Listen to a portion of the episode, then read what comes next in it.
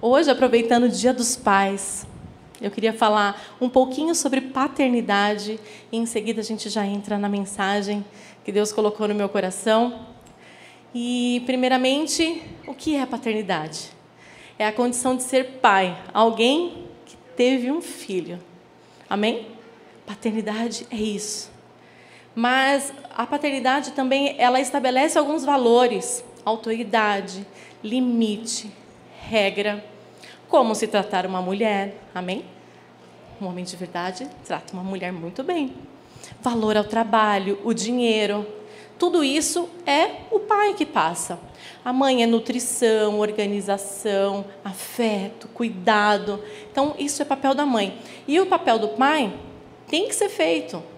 Por exemplo, algumas funções dos pais: dar identidade, ser provedor, dar segurança, destino e propósito. Então, é muito sério o papel do pai e da mãe. E hoje, como estamos falando de, de pai, a gente precisa, é, muitas das vezes, se esforçar um pouquinho mais e fazer. Porque se isso não acontece, ele fica sem uma identidade, inseguro, com uma mentalidade de escassez que ele não consegue, que ele não pode, inseguro e ainda sem um senso de propósito. Sabe aquelas pessoas que não têm direção, não sabe o que faz, começa uma coisa, termina, começa outra, não tem uma direção, não tem para onde ir. Então, isso muitas das vezes é o papel de paternidade que não foi feito. Mas todos os pais só vamos, nem o David só percebeu isso quando ele foi pai.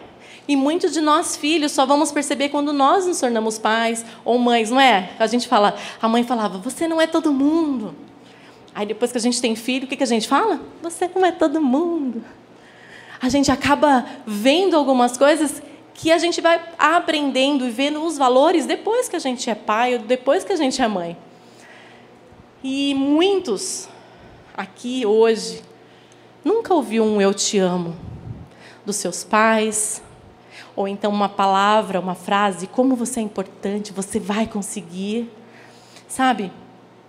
Muitos herdaram uma, uma herança de abandono, de abuso, de rejeição, vícios. Mas nunca se esqueçam que os seus pais também são filhos. E muito deles não recebeu isso do pai dele. Então, a gente dá aquilo que a gente tem. Eu sempre falo isso para as meninas, às vezes a gente cobra alguma coisa que ele não tem para dar. Ele não aprendeu a falar eu te amo, ele não aprendeu a abraçar, e por isso que às vezes você não foi abraçado.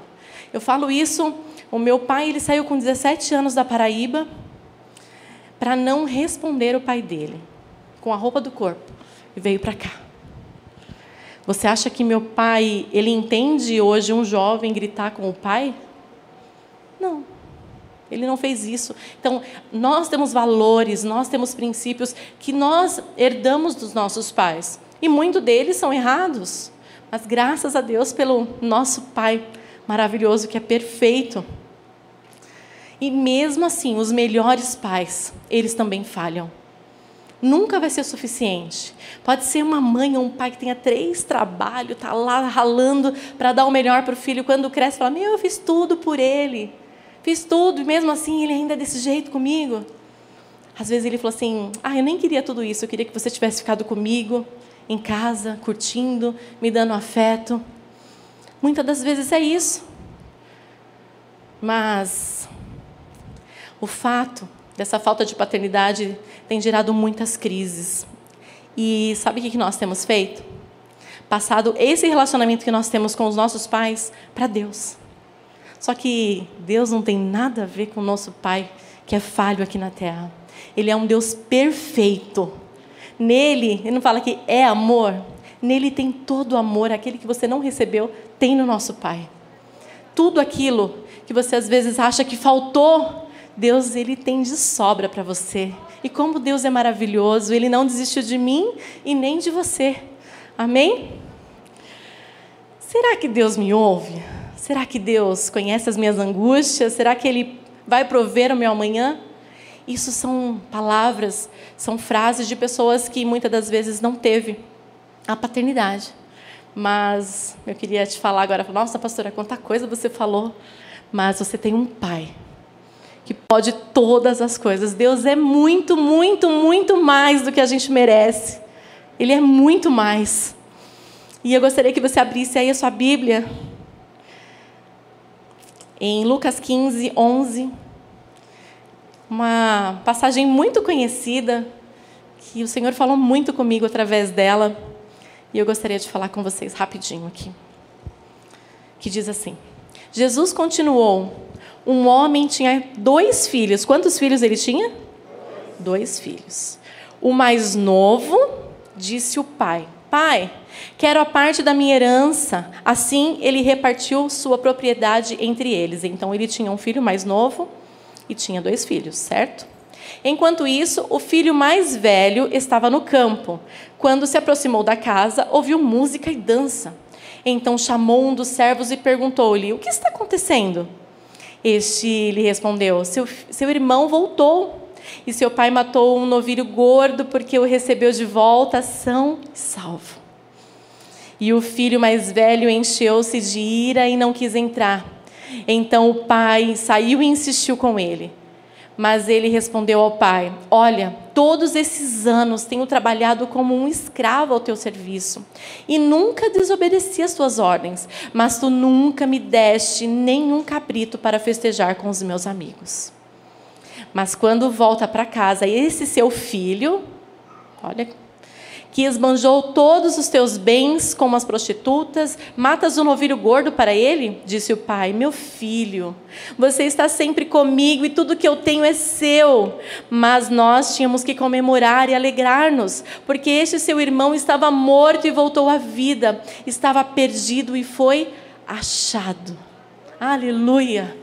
Glória a Deus por essa palavra. Então, essa palavra fala que existia um pai um filho mais novo e um filho mais velho. E aqui em, em Lucas 15 nós temos a, os achados e perdidos, né? A ovelha perdida fora, a dracma perdida dentro, e aqui no filho pródigo fala de um dentro perdido e um fora. E eu fiquei pensando, falei, nossa, e quantos de nós, trazendo para nós hoje, sabe quem é o pai dessa história? É Jesus. Quantos de nós estamos dentro da casa, mas nós estamos com alguns sentimentos de irmão mais velho, esse teu filho. O pai, literalmente, nessa parábola é Jesus, o pai perfeito da graça encarnada. Nós hoje precisamos da revelação do Pai. Sabe quem é a revelação do Pai? Jesus. Hoje, nós temos mais de 200 milhões de pessoas com ansiedade, depressão, crise de pânico. E Jesus já foi revelado, e muitas das vezes nós estamos assim, como o filho, não temos aproveitado. Não é assim que ele falou? Tudo que tenho é teu. E muitas das vezes nós não temos usufruído disso. Mas temos que ter a certeza que Jesus é suficiente. Jesus é suficiente para a minha vida e para a sua vida. Se Ele não for, nada e ninguém será. Não adianta. A gente buscar em coisas, em pessoas, ninguém vai conseguir suprir. Nada e ninguém. Só Jesus é suficiente. Aleluia. E quantos de nós hoje, nós, nós falando dessa parábola, falar, ai, coitado do filho mais novo que saiu, né? Mas hoje eu queria enfatizar um pouquinho do irmão que ficou. Queria falar de algumas características, de algumas coisas que às vezes eu e você temos feito dentro da casa do Pai. E muitas das vezes você já foi um irmão mais novo, chegou em casa foi recebido com festa, mas aos poucos você se tornou o irmão mais velho, porque esse sentimento começou a tomar conta de você. Diz a, a, a palavra que ele estava irado, né? E esse espírito de orfandade que ele tinha, porque ele não se sentia pertencente àquela família mais. Ele estava ali falando sobre o teu filho. Ele já não estava mais pertencente e ele tava, deu conta essa sensação de orfandade. Quantos de nós às vezes estamos sentindo isso por várias coisas que nós passamos e que não foi curada aqui dentro da gente? E nesse texto que lemos, o filho dá um exemplo de ter saído, foi para fora, pegou a herança, gastou, fez tudo. E qual que era o papel do irmão mais velho? Pelo menos lá em casa, quando a Lara está lá embaixo, fala, Lucas, vai lá, chama a Lara. Ele que busca, né, amor? A gente sempre fala, Lucas, vai lá. Ele vai lá e busca a Lara. O papel de ter ido buscar o irmão mais novo era do irmão, mas ele não estava nem aí. Ele não queria saber. E aí, quando o irmão volta e ele olha, fala, meu, tá tendo uma festa na minha casa. E o tema, esqueci de falar o tema, amor, fiquei até nervosa entra na festa.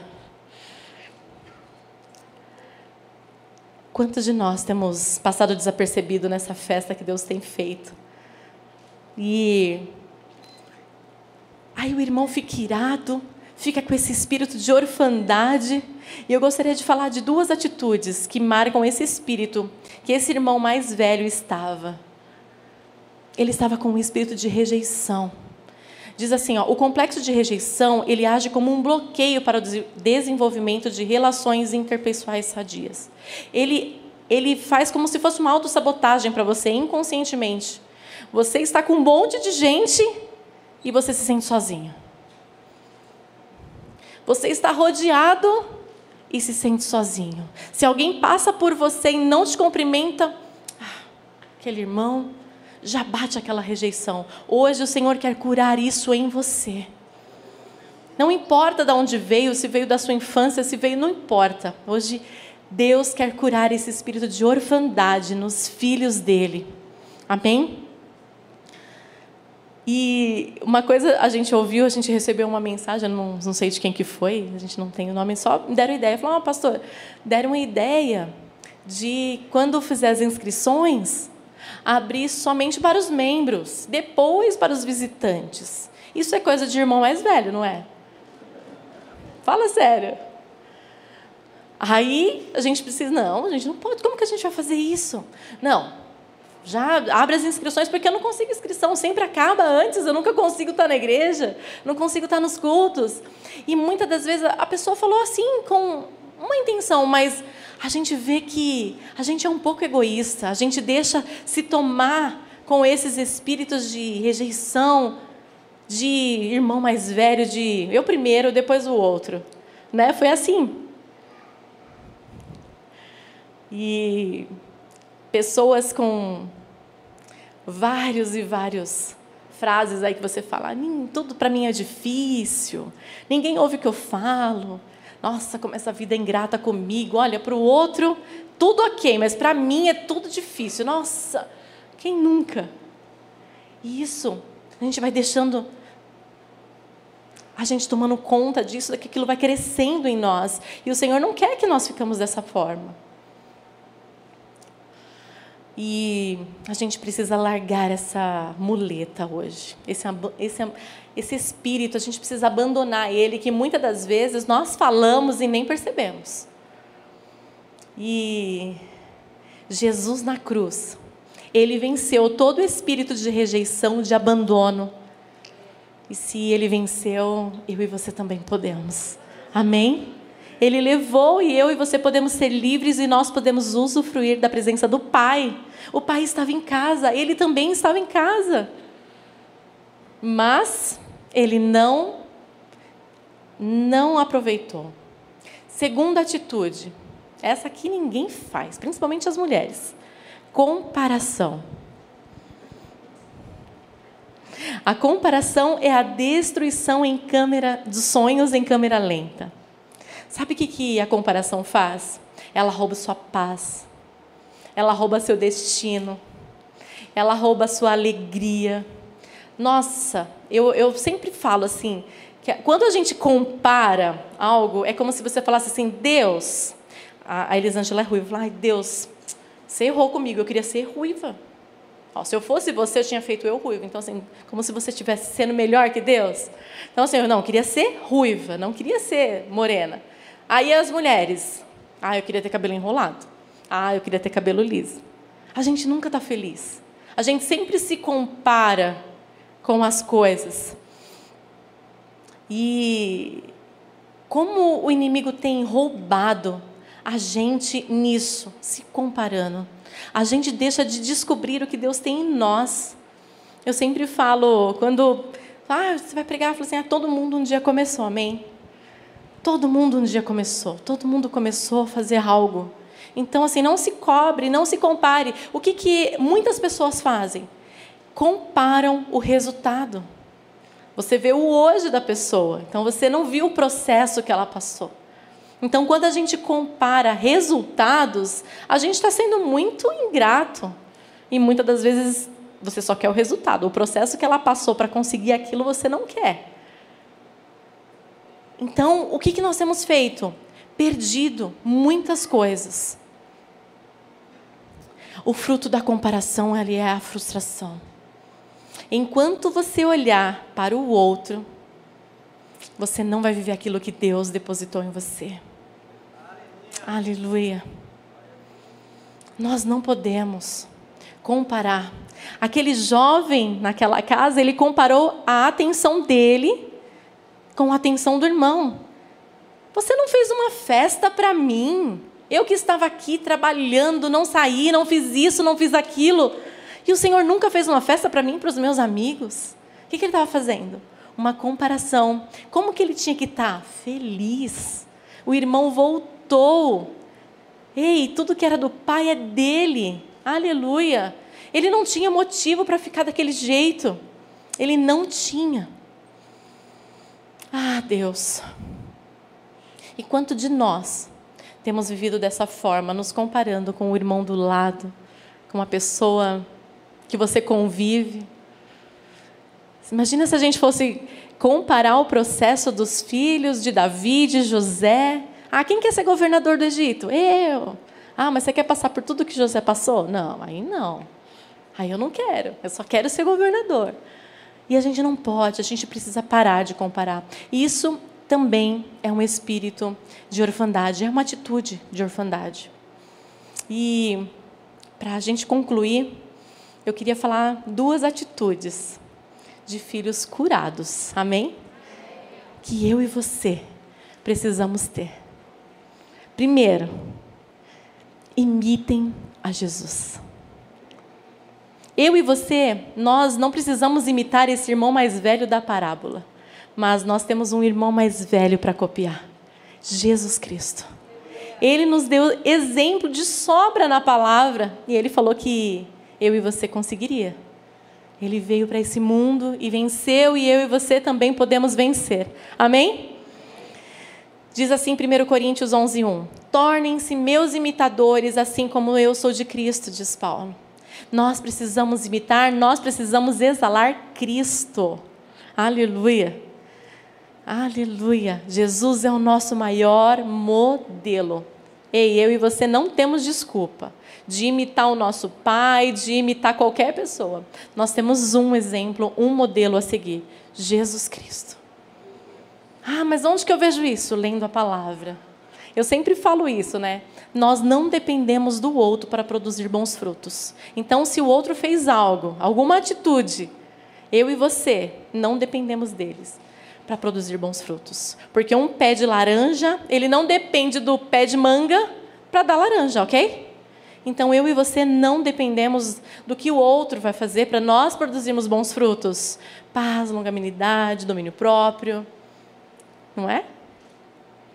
E o segundo, atitude, a gente perdoa como Jesus. Eu não sei como você chegou aqui, se você precisa liberar perdão para alguém, mas em Mateus diz assim: e se alguém quiser processá-lo e tirar-lhe a túnica, deixe que leve também a capa. Se alguém forçar a caminhar com ele uma milha, vá com ele duas. Ei, nós cristãos, nós que temos Jesus como modelo, nós não podemos pagar o mal com o mal, nós temos que pagar o mal com bem.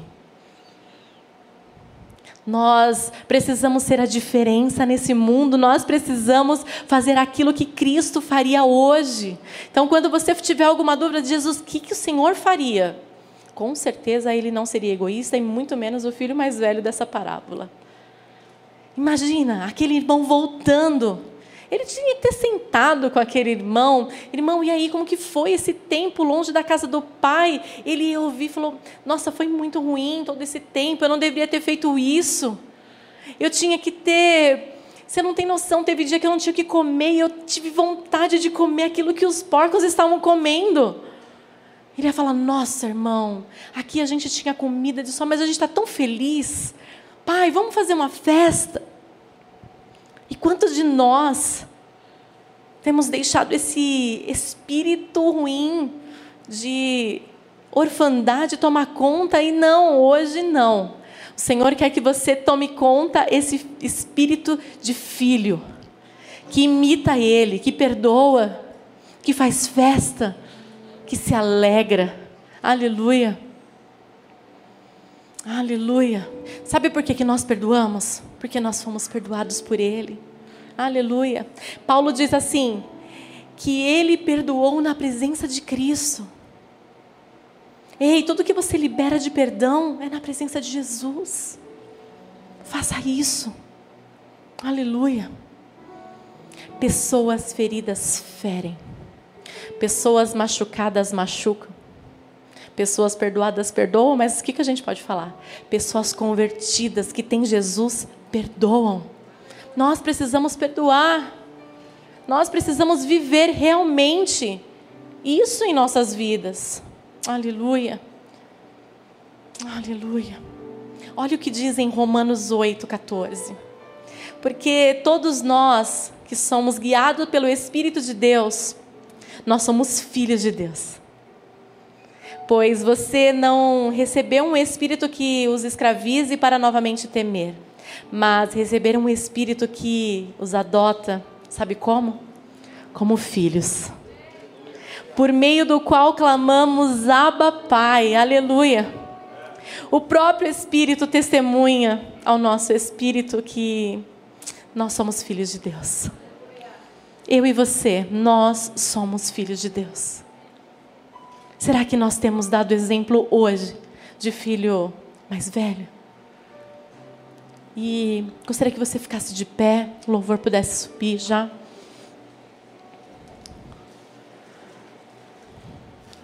De verdade, não importa como você chegou aqui nessa noite. Se é com algum espírito de orfandade, se é com rejeição, se comparando, se achando o menor de todos, se é o filho hum, que estava perdido e voltou, não importa. Se é como o filho mais velho, também não importa. O que importa é que tem um pai assim, ó. De braços abertos esperando você. Se ele estivesse aqui, ele falava assim: corre, filho, eu estou aqui. Vem, é hoje. Como eu estava ansioso por esse dia de você voltar. Aleluia. E nós aqui, como filhos abençoados em Cristo, irmãos, nós iremos nos alegrar com todos vocês que estão retornando, que estão longe. Não importa. Sabe por quê? Vamos cantar uma canção? É o que Deus tem para você. Medite nessa canção. Aleluia.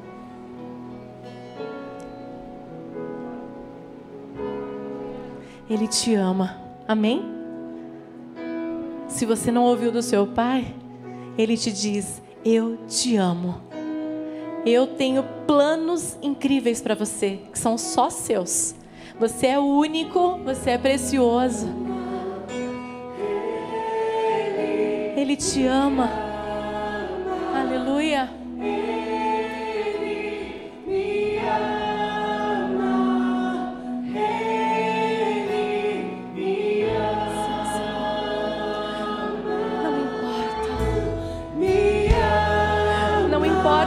Você chegou aqui. Ele te ama.